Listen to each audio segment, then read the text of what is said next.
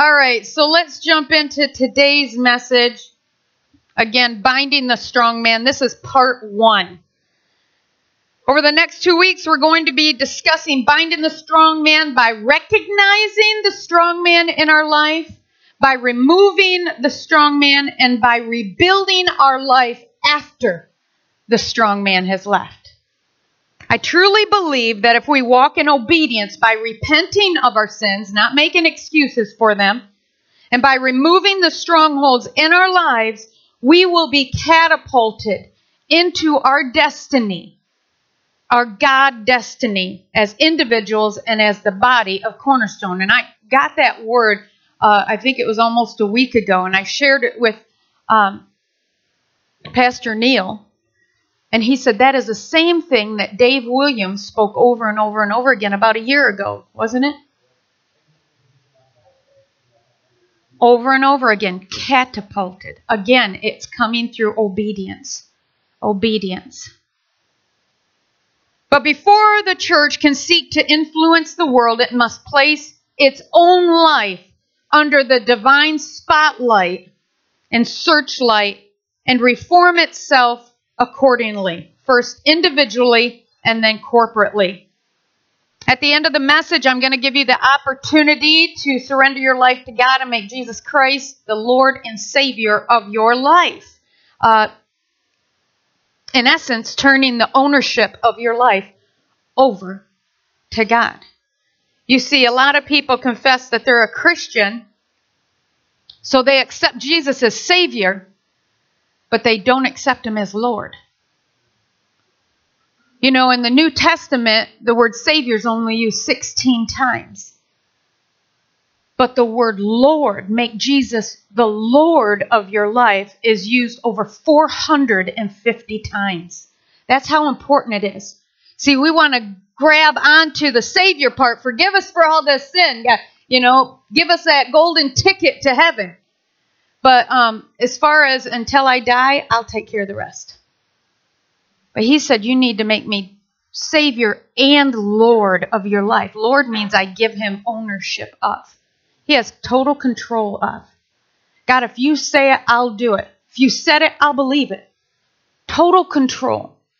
So at the end of the message, if you haven't been living like that, even if you've been saved 20 years, but you feel that spotlight, that searchlight by the Holy Spirit on you today that, boy, you haven't been living with Jesus as your Lord, at the end of the message, I'll give you an opportunity to recommit that. All right? God and I lay it all down. I not only accept you as Savior of my life, but as Lord of my life, and I will live this day forward, keeping you as Lord of my life. Because that's the only way, once we identify, once we recognize the strong man in our lives, that's the only way you can have the authority to keep him out of your life. See, now, could you imagine if you had a child, and I always use the reference as their children, well, because uh, it's a good example. Anyway, could you imagine having a child that, you know, four, five, six, some of us have these, but anyway, four, five, six years old, that you walk in their life and they're like, no, ma, I got this. I got this, mom. I can take care. Oh, really?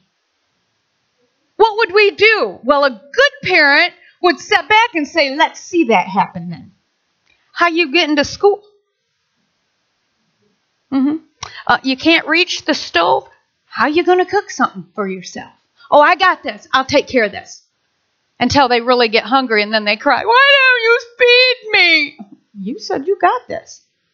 I think sometimes God needs to treat us a little bit more like we would treat our kids. But He's got far more mercy than that, you know? Doesn't He? But I'll tell you, lessons would be learned a lot quicker if they were more like we should be parenting today. And I say we should be because some of us just, we lack in that area too. That we not only give them the authority that we have given them as far as you are my son, you are my child, you have everything, but you need me to give those things to you. You see, my children, the last two I have in the house, 16 years old, 12 years old, uh, I have to take them to school and pick them up from school. Now, do they ever get up and worry, how am I going to get to school today? No. They have all the resources that I have. They have all the authority as, as far as a Mauer child that I have as a Mauer. Do you understand that they don't have to worry about things because they have authority, my authority, my name. You know, they have backstage pass to my office. They have a backstage pass to my life. Can, can you just think for a second that God is saying, You are my child when you love and obey me?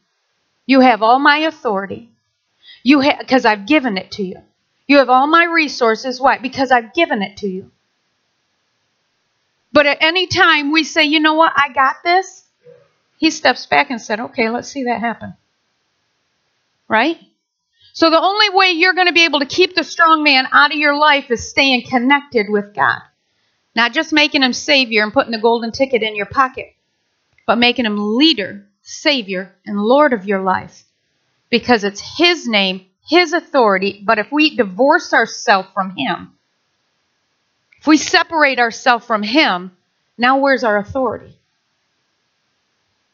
So you can stomp and spit and, you know, quote all the scripture you want. But if it's not attached to his authority, if you're not under his roof, if you're not in that obedience covering, the strong man will set up a fortress.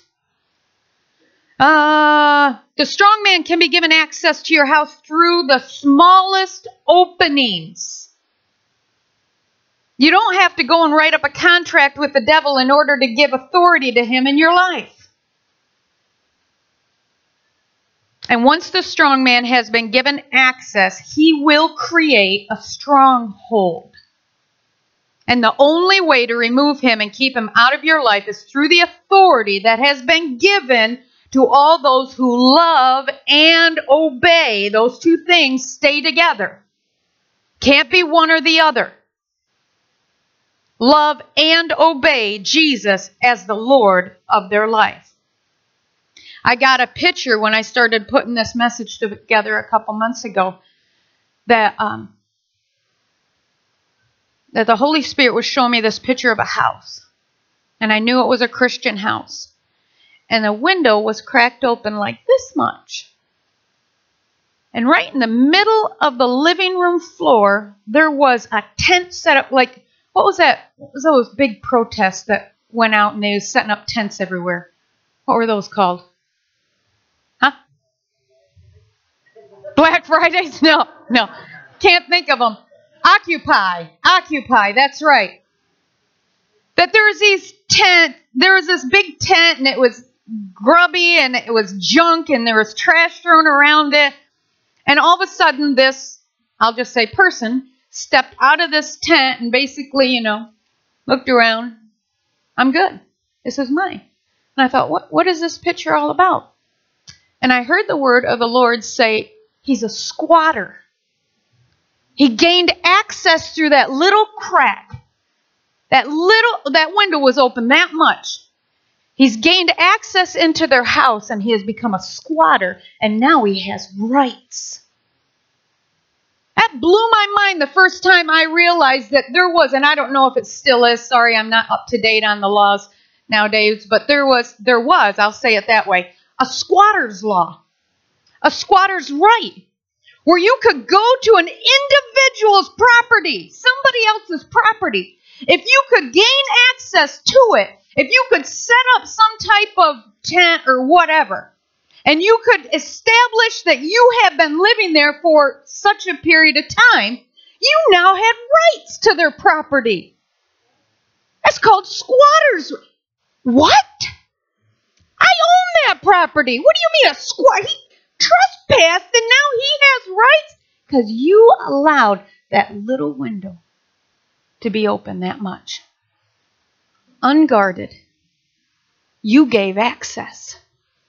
And now the squatters come in and he has rights to be there. See, it wasn't a great big threw open the door, had a seance, and, you know, called them all in. You just opened one little window. You had no idea. And as a matter of fact, I can almost see that Christian of this house walking around and bumping into the squatter every once in a while, like, oh, what was that? Oh, what was that? But oblivious to him being there. Kept kicking around the trash every once in a while and then wonder, oh, where'd that come from? Oh, what, what happened there? What happened there? You got a squatter in the middle of your living room. You wonder why it smells like trash? Hmm. But they're oblivious to this strong man that set up camp in the middle of their house. All from that little window. Turn with me in your Bible to Matthew 12.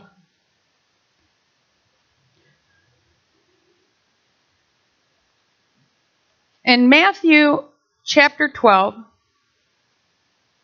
starting down at verse 22, we see that Jesus is doing his work that he's supposed to be doing. He's going, he's healing, preaching, teaching, setting people free. And so here it is, another time, verse 22.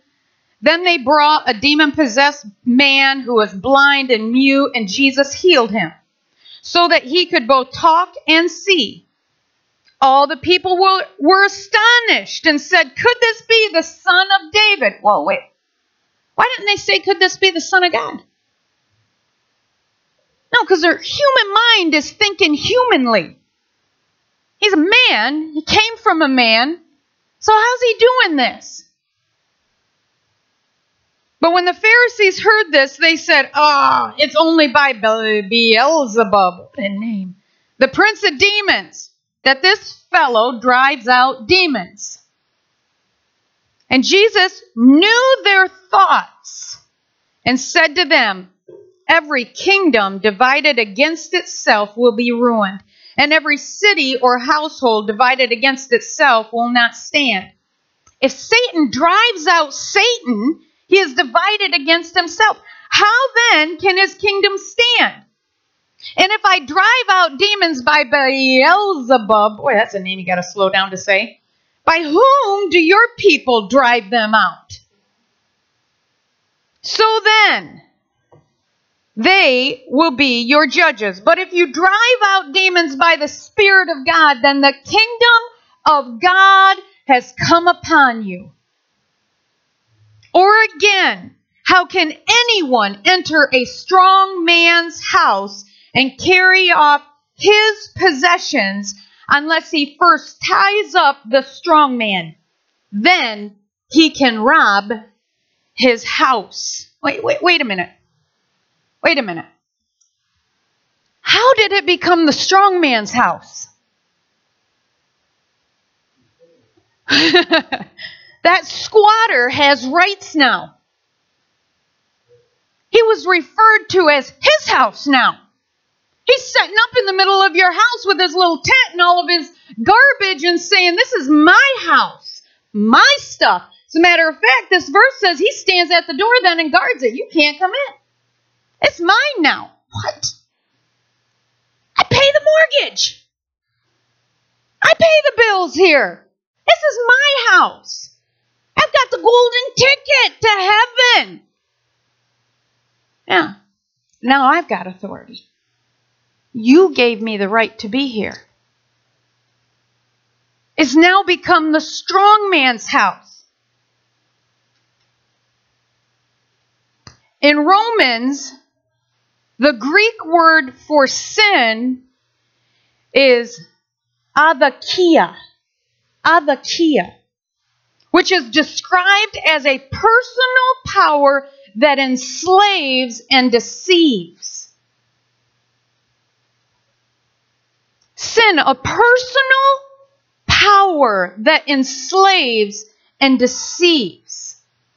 How did that strong man take ownership of my house. How did that happen? Through sin. You're like, Brenda, don't, don't be pointing out that sin. I don't have to. Really. Trust me. Every day I ask God, search me. Put that searchlight on me. So the words I'm speaking today, please don't be offended that I put them together. I mean, this is the mouth that's uttering them, but please. All right? Now, do you have to, does it have to be a big sin? No. Like I said earlier, you don't have to go and have a big seance and, you know, make a contract agreement with the devil for him to gain access. It can be small little things. Let me um, try to clarify. Is disobedience sin? Is obedience sin? No. Who complicates that equation? We do. Yeah, we do, don't we? I can kind of do what you want me to do. I don't have to do everything you want me to do. Is there another word? I think there's only two obedience and disobedience, right? I'm not a wordsmith, as a matter of fact, um, I failed English. I grew up in Maple Valley, Nashville, Michigan. And in my ninth grade, when you're supposed to take English and this requirement, uh, a quarter of the way into the English class, the teacher sent me to what used to be called um, special ed and said she can't get it.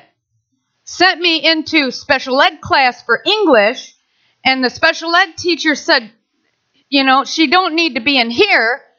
So they sent me to a reading class where the teacher sat up there on the desk and read us a book. And then we talked about it. And I said, hey, I can do this. I never had to take any English classes. I even went to college.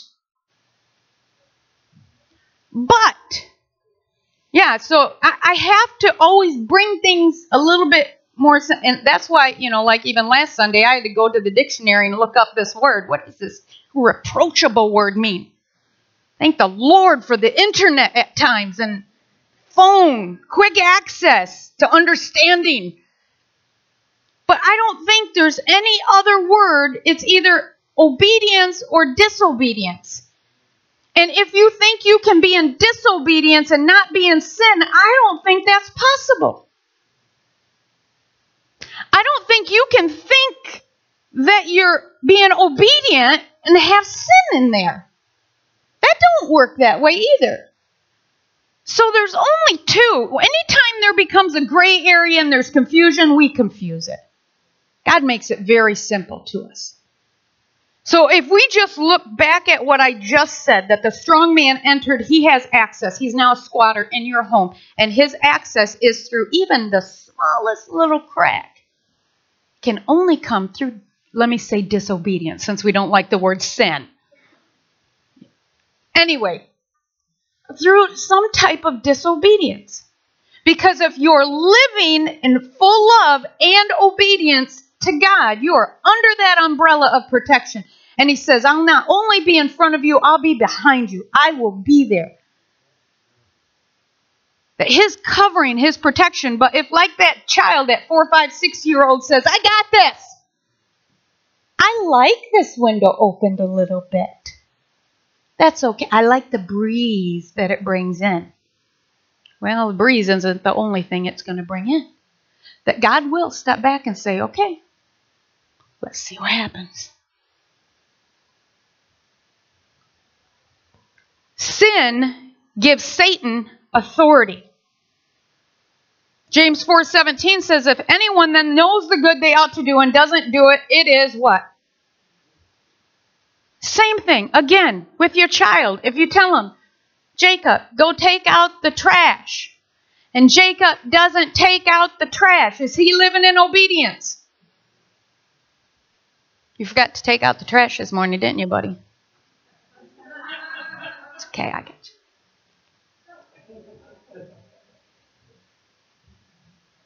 If you know what you're supposed to do and you don't do it, that's not a, I get a pass on that one because, well, God just loves me more than he loves you. No. Everything that's written in this book is God's word to us. And if we take it back as a parent and a child, this is his instructions to us. And if we pick and choose like a buffet what we want to obey and what we don't want to obey, how would you handle that child of yours? Jacob, I told you to take out the trash. Why didn't you take out the trash this morning? I even warned you. I even left you a letter, reminded you, please take out the trash before you go. Now that you didn't take it out, there's going to be a punishment. Right? Okay, Jacob, it's time to spank your butt. Come here. No, I'm just kidding. Truly, just as example, truly. But sin gives Satan authority because we have removed ourselves from the obedient category and have become disobedient, moving us from his umbrella out from under his umbrella. Real simple things, people. Really, it is. We confuse way too many simple truths of God. And that is, boy, that's the enemy. He wants to twist every little thing. If we know we are supposed to do something and we do not do it, it is sin, period.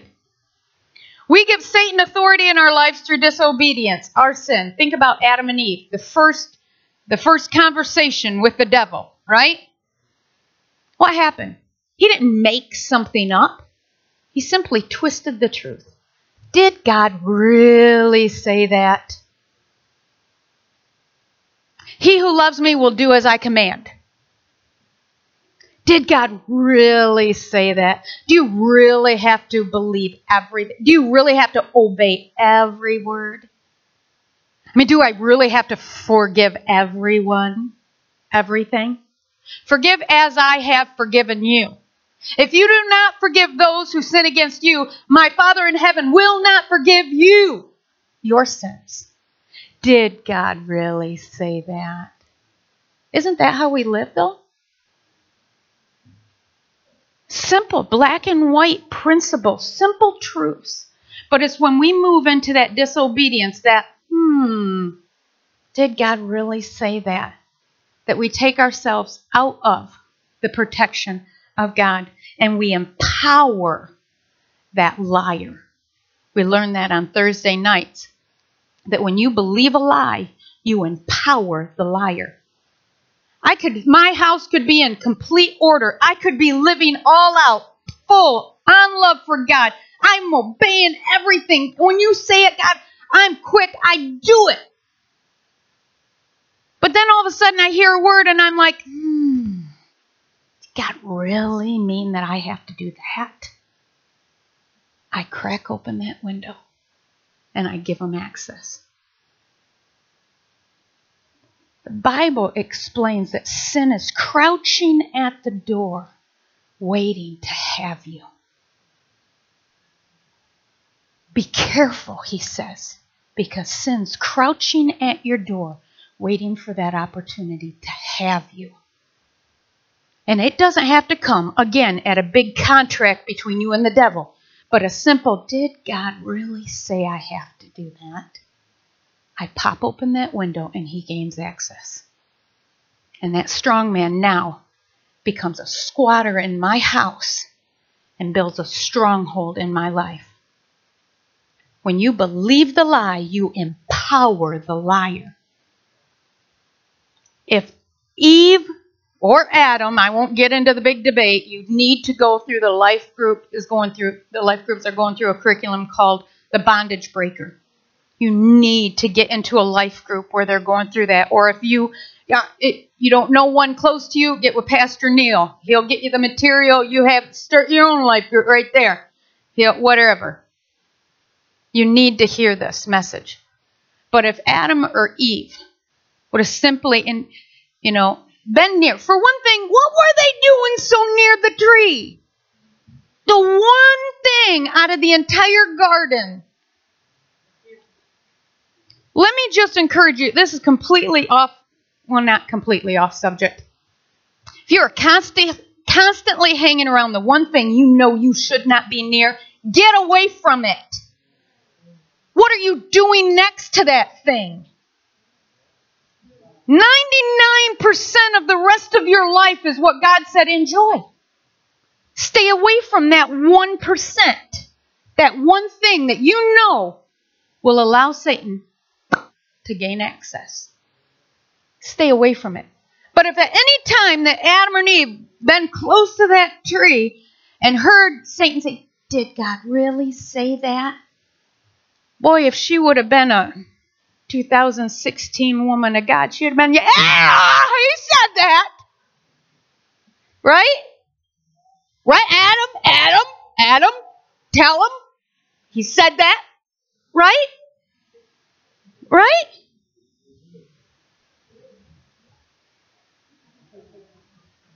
Let me just say, more women need to stand up. And the men only, it only makes you stronger the stronger a woman gets. Under God's protective authority. Let me just tell you that. Man, woman, we're there for each other to build each other up as a helpmate. And as long as we're under God's authority, strong women do not intimidate strong men. Mm-mm. So anyway, okay, that was a little off the subject. Yeah, not the strong. That's right. That's good. yeah. Let me challenge you though. I wrote this. Yeah, yeah. I wrote this down when we were in class this morning. God said, challenge individuals, talking about this whole garden um, event that happened. Stop your negative, faith sucking comments. Who do you stand beside when you make those negative, faith sucking comments? Exactly. Watch every word that comes out of your mouth, that it's faith building and it's positive, encouraging to people. Now, I'm not saying that every once in a while you can't correct somebody. I think correction needs to be done for you to be able to grow up as a healthy disciple, healthy individual, right? If we were never corrected, well, anyway, I'm talking about the comments that come out of your mouth. If they're negative, faith sucking, uh, just take that thought captive, put it back under your feet, make it obedient to Christ, and don't let it come out of your mouth because it just poises you on that tree with Satan. Okay, that's a side note. Said it, God. You told me to, I said it. All right. Sticky notes, I love them. That did go, okay. I didn't want it to land in here and be stuck in my hair. You'd be distracted.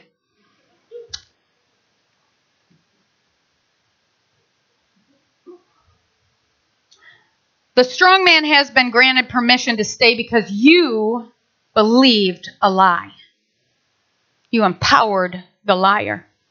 An incorrect thinking pattern can mold itself into our way of thinking even without us realizing it. These strongholds play a large role in our inability to gain spiritual freedom. I've sat with people over these last two months because I wanted to make sure that this actually is happening. And I've made simple statements to them and asked them, Do you really believe that? Well, no. But you were just saying that. But you're living that. Did Jesus heal every sin? Did Je- I mean heal every sickness or just some? Does Jesus have authority over every evil spirit or just some?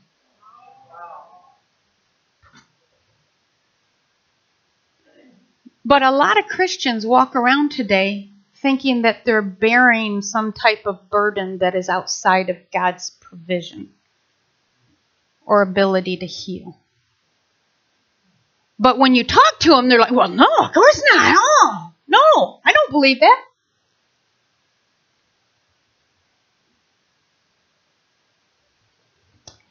Incorrect thinking, let's just call it that. Incorrect thinking can mold itself into our way of thinking without us even realizing it. Uh, Ephesians 4:20. Let me just read it to you out, out of the message version it says Ephesians 4:20.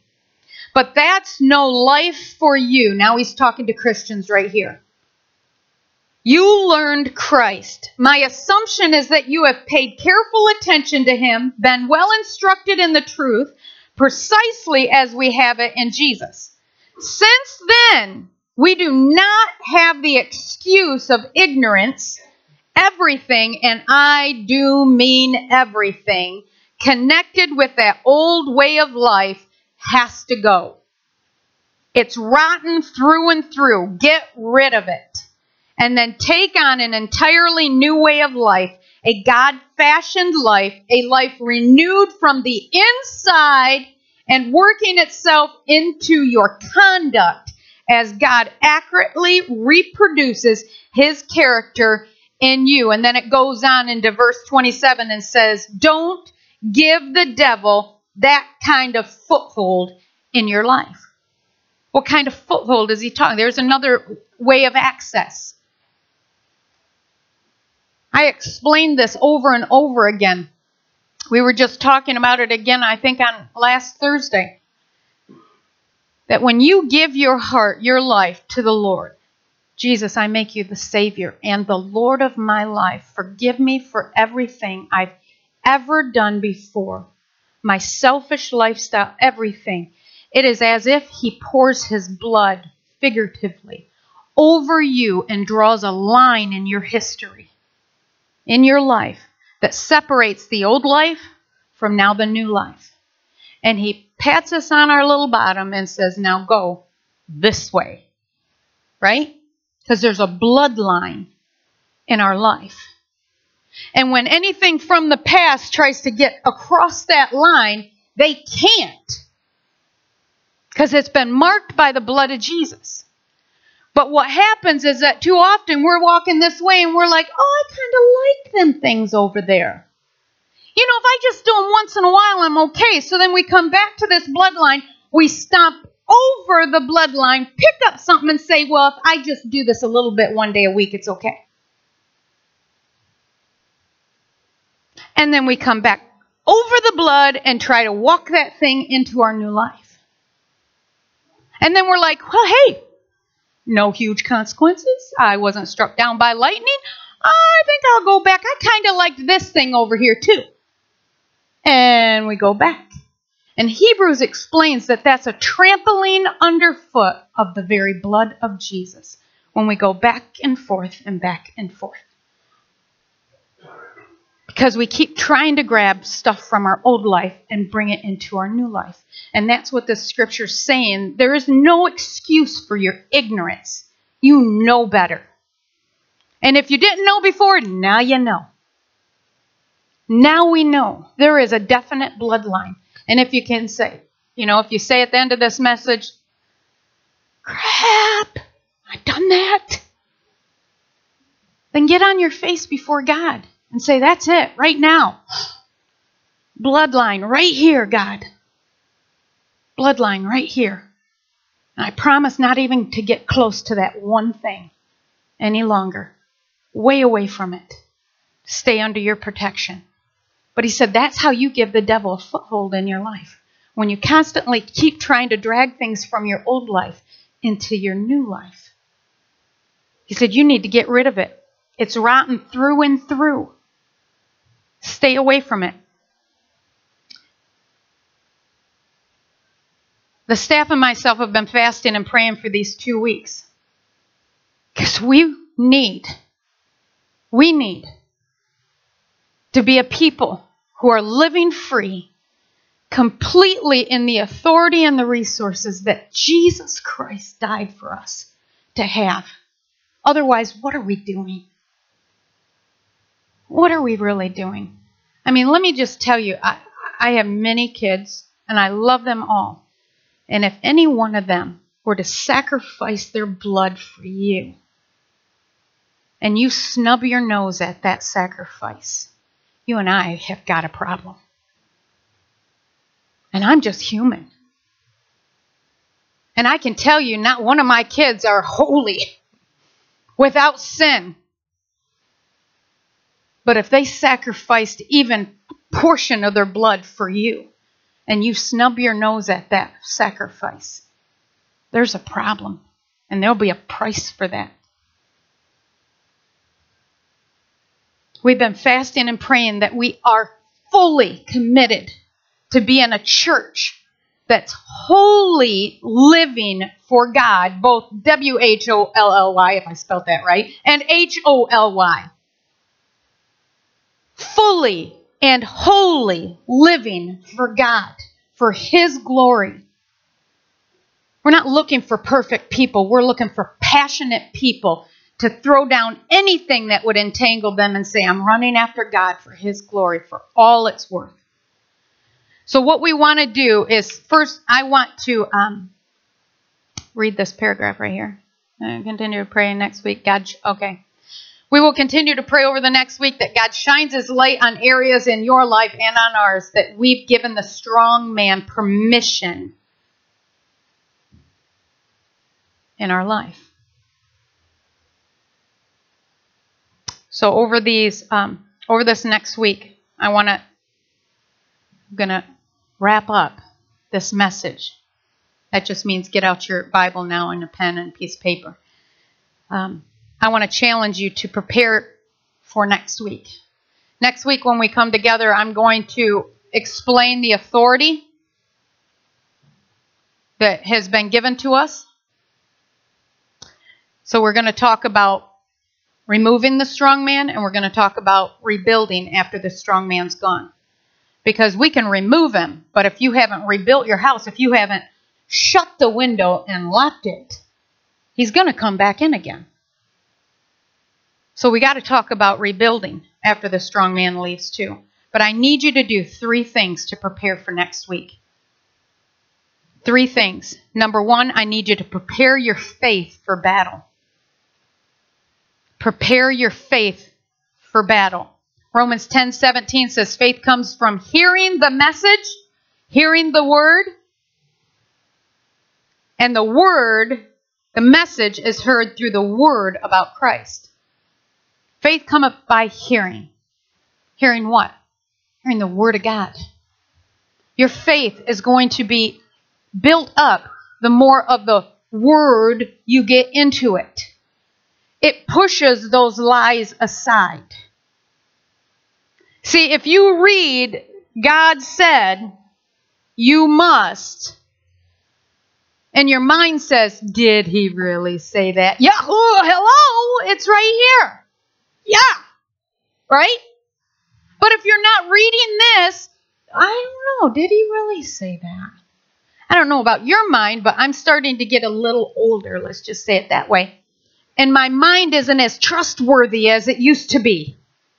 Stop laughing, Aaron. It sometimes fails me. Let's just say it that way. I'm still praying for complete healing. But if I'm reading the word and I come across something and I'm like, wow, I had that one wrong. I really believed it was. But there it is, written out here, plain as day. Faith comes by hearing the Word of God, reading the Word of God. I need you to prepare your faith for next week. Read the Word, meditate on the Word, memorize the Word. The Word of God is the written description of your inheritance. If you don't read it, you won't know what belongs to you until a lawyer comes in with a written part of the law that says this is how you can get the squatter out of your life, you're standing there going, Oh, I got a squatter, I got a squatter. Oh, he won't let me in my house. And then the, let's just call him the judge, not the lawyer. The judge walks over and says, Here's the written word that says you have authority right there. He has to go. Oh, well, hello. But if you don't know, mm, in Matthew 17, I'll just summarize. This man was brought to the disciples, said, Heal my son, and he's got demons, and the disciples tried, didn't work.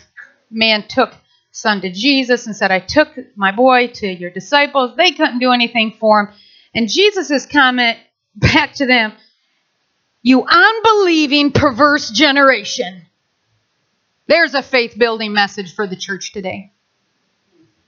Jesus replied, How long shall I be with you? How long shall I put up with you? Bring the boy here to me. Jesus rebuked the demon. It came out of the boy. He was healed at that moment. The disciples came to Jesus in private. Of course they did. Why couldn't we drive out the demon? And he replied, Because you have so little faith. Truly, I tell you, if you have faith as small as a mustard seed, you can say to this mountain, Move from here to there, it will move, and nothing will be impossible for you. Lou Engels suggests that the strong man in Matthew 17 was not the demon that they were facing, but the root of unbelief within them, the disciples keeping them from the authority and the resources that's already theirs.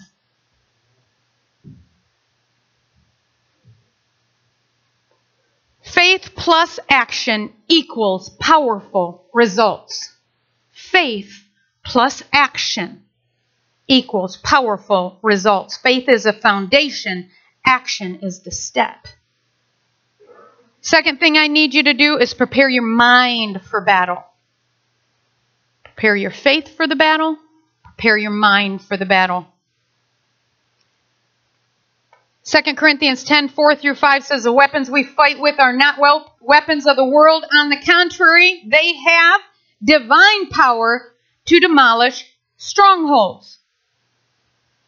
We demolish arguments and every pretension that sets itself up against the knowledge of God and we take captive every thought to make it obedient to Christ. Let me encourage you to take your word apart. when you're reading the Bible, take those words apart. So you're grasping more understanding when you slow down. It's not about getting so many chapters read a day. It's what did you read today? To be able to understand what you're reading. In that scripture alone, two verses, the weapons we fight with, our weapons we fight with, are not weapons of the world. So it's not the ones you can see. On the contrary, they have divine power. What has divine power? The weapons we use has divine power to demolish strongholds. We demolish arguments and every pretension. Where do arguments and pretensions come from? Right here. That's right. Did God really say that? Right there. That sets itself up against the knowledge of God. What is knowledge? Knowledge is the written truth that we learn. Knowledge is a written word that we learn. I, I, use the example a lot because we hear wisdom and knowledge used almost synonymously, and they're not. Um, I can learn through knowledge how to use a gun. That's sitting through a class, listening to an instructor, tearing apart the gun, picking up the gun, shooting the gun, that's knowledge. Learning how to use the gun. Wisdom is knowing when to use the gun. This word says that sets itself up against the knowledge of God. It's right here. So the strong, sorry, the weapons we use demolish strongholds, any thought that's contrary to this and they're powerful.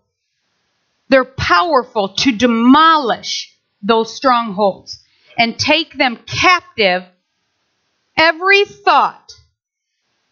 And we take captive every thought to make it obedient to Christ. We take captive every thought.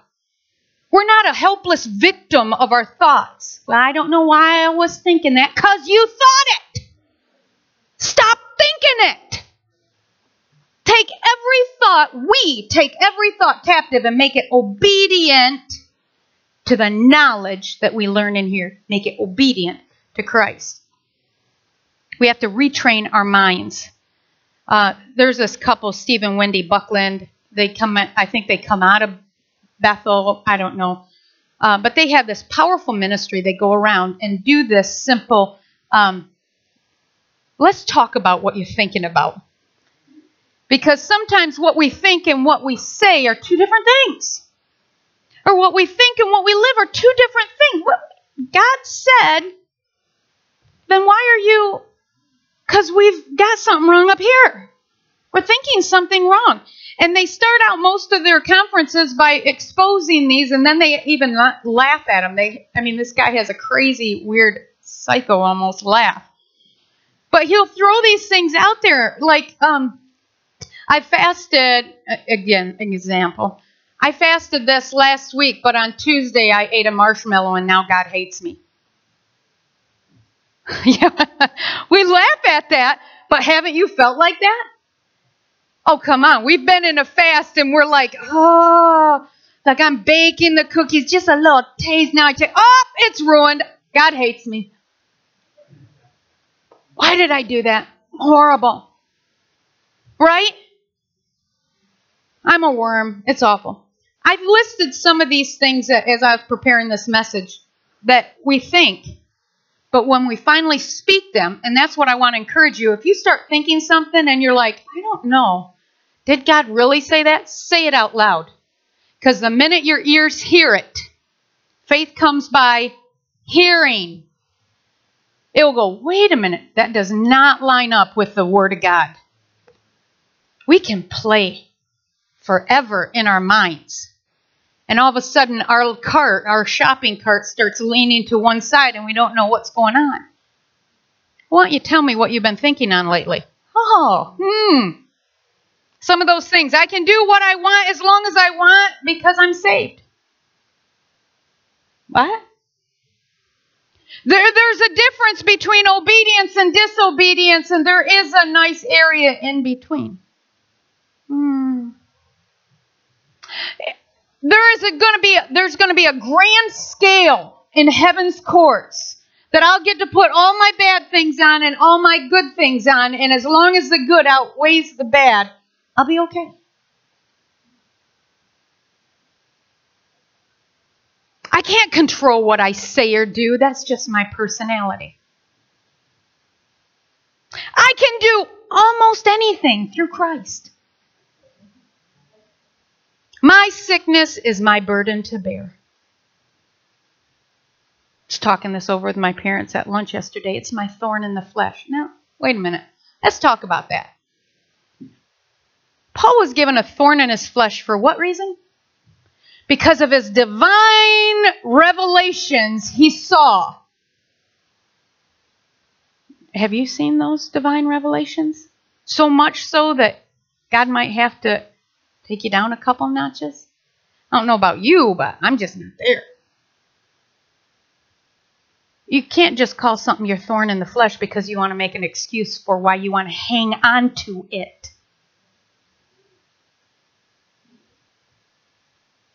God does not expect me to give up things I enjoy. I can do them as long as I don't hurt others. Reading my horoscope or a fortune cookie is just fun. The things I do is just for fun. And God does not expect us to forgive everyone for everything. Those are all messages in themselves. But remember, believing a lie empowers the liar. The minute you believe a lie, you empower the liar and you crack open that window and he gains access. So what I want to do is I'm here's my second close. Dave, I still got before two o'clock, right?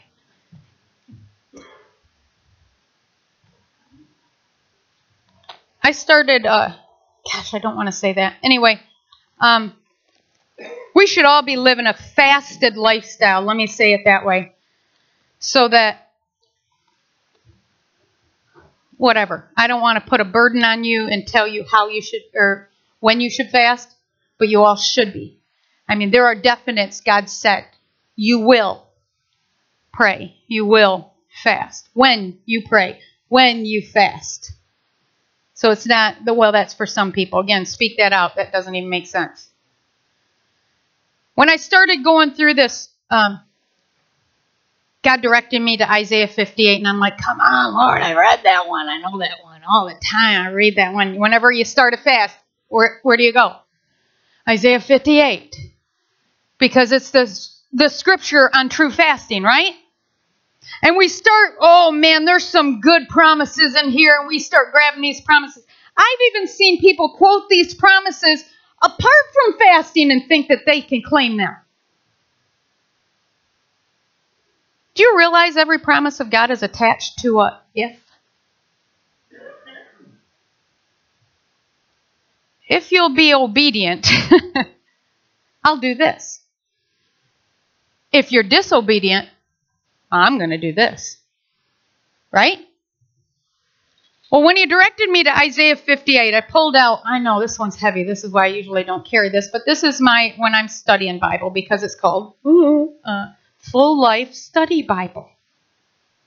Anyway, started reading it, and God has really been shaking me to the core about slowing down and reading every word. Because if we don't, it breeds familiarity, and I hate that word. I can't say that word, kind of like aluminum familiarity. And did you know that there's a familiar spirit? We breed familiarity by things that we take for granted. Hmm. Yeah. Oh, I've read that. Hmm.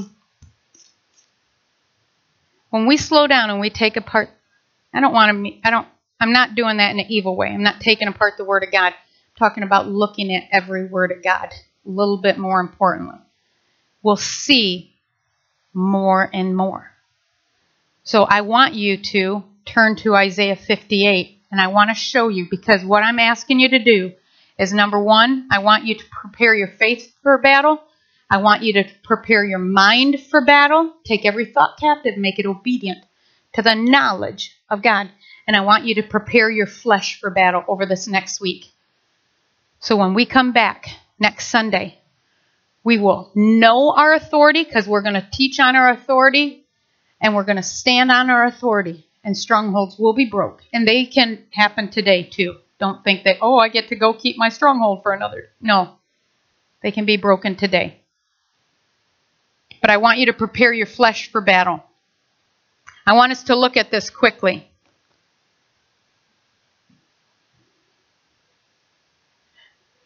starting at verse 1 shout it aloud do not hold back. That's what i've been doing for the last oh dear lord 53 minutes. Anyway shake that off. Raise your voice like a trumpet. Declare to my people their rebellion. Boy those words kind of like oh i don't like sin and rebellion and disobedience i hate those words yeah we do declare to my people their rebellion to the house of jacob their sins for day after day they seek me out. They seem eager to know my ways, as if they were a nation that does what is right and has not forgotten the commands of God. They ask me for just decisions and seem eager for God to come near them. They ask me, sorry, they say, We have fasted. And you have not seen it. Why have we fasted and you have not seen it? Why have we humbled ourselves and you have not noticed, God? Yet on the day of your fasting, God says, You do as you please and exploit all your workers. Your fasting ends in quarreling and strife and in striking each other with wicked fists. You cannot fast as you do today and expect your voice to be heard on high. Is this the kind of fast I have chosen? Only a day for you to humble yourself? Is it only for bowing one's head like a reed and for lying in sackcloth and ashes? Is that what you call a fast, a day acceptable to the Lord? I'm asking you to prepare your flesh this next week. And then hopefully this will spur on a lifestyle of fasting for you in the right way, not this, oh God, I'm sore and everybody knows and you know you're fighting with your family because you want to eat what they're eating, but you know you're fasting and so then you let them know, remember I'm fasting, I can't have that. Oh, hell. You wonder why God's not hearing on high. And here it is. He said, Is not this the kind of fasting I have chosen? To loose the chains of injustice and untie the cords of the yoke, to set the oppressed free and break every yoke. How many people have heard that scripture before? Are you guys afraid to raise your hand? Or do you, did you forget to put deodorant on? It's okay, mine stinks. Nobody's up here. I've, I've read that over and over and over and over and over again. I even, I, I, I claim that without even fasting. Let me, I'll be honest. Here, I'll hide behind here because I am confessing a deep sin. I have. I'm breaking every chain today, but when's the last time you fasted? Oh, I don't know. This is the kind of fast I have chosen to loose the chains of injustice. Let me look at that a second. God showed me something I want to share with you for some reason. Oh, there, my whole message just disappeared. Okay. To loose the chains of injustice. The definition of injustice means a situation in which the rights of a person or a group of people are ignored. Injustice means your rights have been ignored. So the chains he's talking about is holding you back from your rights that you already have. He says we need to loose the chains of injustice. There's chains the enemy has put around you that pull you away from your rights, to make you unaware of your rights that you have. To untie the cords of the yoke. Put that, that this one stumped me for the longest time. I started doing some research online. Oh, look at that. Isn't that nice? Finding this wrong. Can you put that slide up? A picture of a yoke. There's a yoke in the Old Testament days. See those cords? I didn't even realize those were there before. I've seen pictures of yokes, but I've never seen that before. Those cords hold what? That pull is whatever they're dragging behind them. He says, untie the cords of the yoke. Those are the only cords on that yoke that carry, that hold that sin that you're dragging behind you. That unforgiveness you're dragging behind you. That offense that you're dragging behind you. That sin, something from your old life that you're dragging up behind you. He says, untie those cords of that yoke. Thank you. Three, set free the oppressed. The definition of oppressed is to be burdened with unjust restraints unjust restraints. That's going back up to that first one. Unjustice, injustice. What was injustice? That your rights are being ignored. He said, set the oppressed free. The definition, to be burdened with unjust restraints. You need to first loose the chains of injustice. Then you can be set free from being oppressed by, I don't know, I can't do this, I can't do that. I know, oh, God, I wish you would come do this. And he said, I've already given you authority to do that. Stop praying that I would do that. I've told you to do that. Set free the oppressed and for break every yoke. Just like the chains of injustice first needed to be loosed before they could be set free, we must first untie the cords of the yoke that thing that we keep dragging around. Now we can break that yoke. First, we got to let go of whatever we keep dragging behind us. Then that yoke can come off and be broke. smashed. But see, we constantly walk around, oh God, break my chains, break my chains. You have the right to do that. You have the authority to do that. Loose it. Let go of it. Then break it. But let me hear. Let me do this for time's sake. Oh, Lord, time's sake. See what happens when you don't let me preach every so often? I mean, anyway, it's all your fault. No, I'm just kidding. It, yeah, it goes on with two ifs.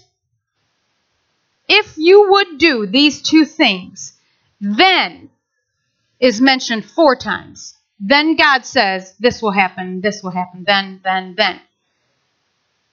And then he lists 17 wills. God will. There's the promises. But they first come with two ifs. Two ifs. They're mentioned right here in verse 9, end of verse 9. If you do away with the yoke of oppression. What? If we do away with the yoke of oppression, who besides the enemy can put the yoke of oppression on a person? It's somebody else. We can with each other. We can. How? Right here. With the pointing finger and the malicious talk. Ooh. We oppress our own flesh and blood by our pointing finger and our malicious talk. We put that yoke of oppression on them, on ourselves, by the pointing finger and the malicious talk. In verse 10, and if you spend yourselves in behalf of the hungry and satisfy the needs of the oppressed. The first part, spend yourself on behalf of the hungry, spiritually hungry and physically hungry. Feed them. Feed them. The last part of them, we're to satisfy the needs of the oppressed instead of pointing the finger and the malicious talk because people aren't doing the things the way you want them done or did something wrong. Satisfy that need. Just go do it. Serve them. If you walk in on Sunday morning and whatever, I, I don't want to make any examples. Let me forget all that. I don't want to put any thoughts in your mind. You need to fix it, serve them. That satisfies that need. And there's no more pointing finger, no more malicious talk. Because you're taking care of it. Right? If you get distracted every Sunday, so, so here I am, I'm going to go into an excuse. You get distracted every Sunday because you come in and this person is constantly snacking on something and crinkling something and Instead of pointing finger, I wish you'd stop snap. I like that. Blah. Would you walk over and say, Are you hungry? Can I take you to breakfast next week before service? Yeah, you know, we don't have any food in the house, and this was all I could find and on my way out the door. Stop the pointing finger and the malicious talk. And if you satisfy, satisfy the needs of the hungry, do away with the pointing finger, the yoke of oppression satisfied. 17 God wills, and I challenge you this week to read them. You can stand on God's promises if you do these two things. And I'm asking you to prepare your flesh for next week. So here it is. I got to stop that countdown. It's driving me nuts. You can choose hide or heal. Hide or heal. You choose it.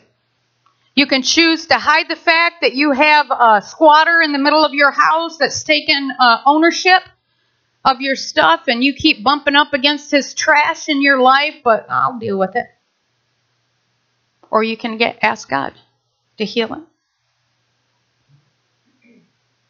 Mm, I don't have time to go through that one, but in Luke 21 34, Jesus warns us to be careful, or your hearts will be weighed down with dissipation that word dissipation means the squandering of money, energy, and resources. Be careful, or your hearts will be weighed down with dissipation, drunkenness, and anxieties of life, and that day will close upon you unexpectedly like a trap. You see, sometimes the enemy lets us get very comfortable with him sitting in the middle of our house. And as long as we're comfortable, we think everything's okay. And I saw this, I, um, this movie, God's Not Dead, and this part, this scene leaped out at me. I want to share with you as I close. They're closing. Share that, please.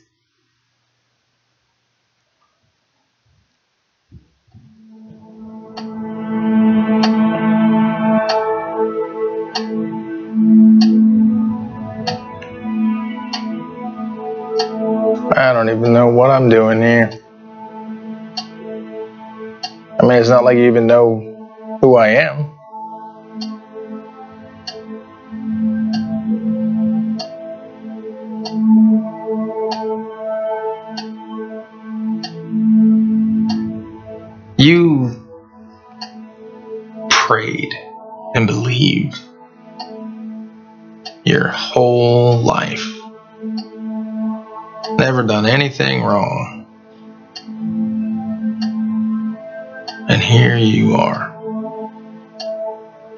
Nicest person I know. I am the meanest. You have dementia. My life is perfect. Explain that to me. Sometimes the devil allows people to live a life free of trouble because he doesn't want them turning to God. Their sin is like a jail cell, except it's all nice and comfy, and there doesn't seem to be any need to leave. The door is wide open. Till one day, time runs out. The cell door slams shut. And suddenly, too late.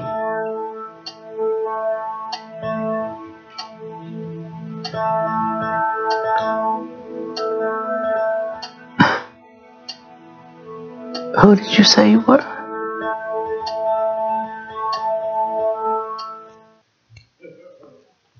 Be careful, or your hearts will be weighed down with squandering of your resources, with drunkenness and anxieties of life, and that day will close in on you unexpectedly like a trap. Every head bowed, every eye closed. I told you I was going to give you an opportunity at the end of this service.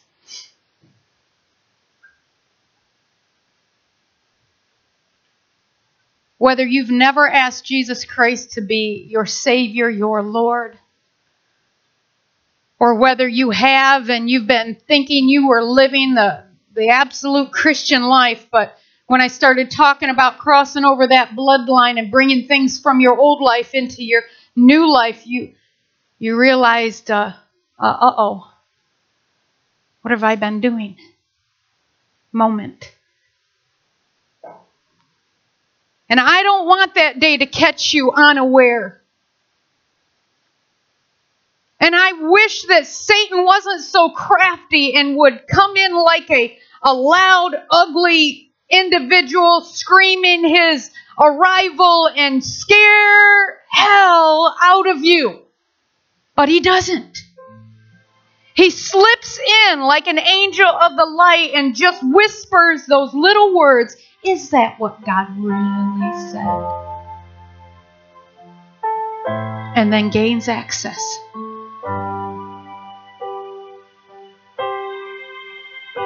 Well, today, I want it to be your day to stand up in boldness and humility and confess, God, I surrender all right now to you. Everything, God. I need the blood of Jesus to cover me inside and out and create in my life that bloodline and propels me into a new life with you. Not only as my Savior Jesus, but as the Lord of my life, I give you complete authority of my life, and I will follow you with all my heart, mind, soul, and strength from this day forward. If that's you, slip up your hand right now, and I want to pray for you. I see your hand. I see your hand. I see your hands. God, I'm sorry I've been crossing that line over and over again. But today I stand boldly and say, I see your hands. I see your hands. This is such a God moment. Don't be distracted and don't let the enemy whisper in your ear, Did God really say that? Today's your day. So, what I want you to do is, every one of you that raised your hand, stand up right where you're at. Stand up. Stand up. If you'll stand for Him where you're at, He'll stand with you wherever you go. Stand up. Stand up. And if somebody's standing beside you, gather around them, put your hands on them, and begin praying for them. Blood of Jesus, blood of Jesus, blood of Jesus. Right now, blood of Jesus. Can I get you prayer workers, altar workers, prayer team? Get around these individuals. Begin praying right now.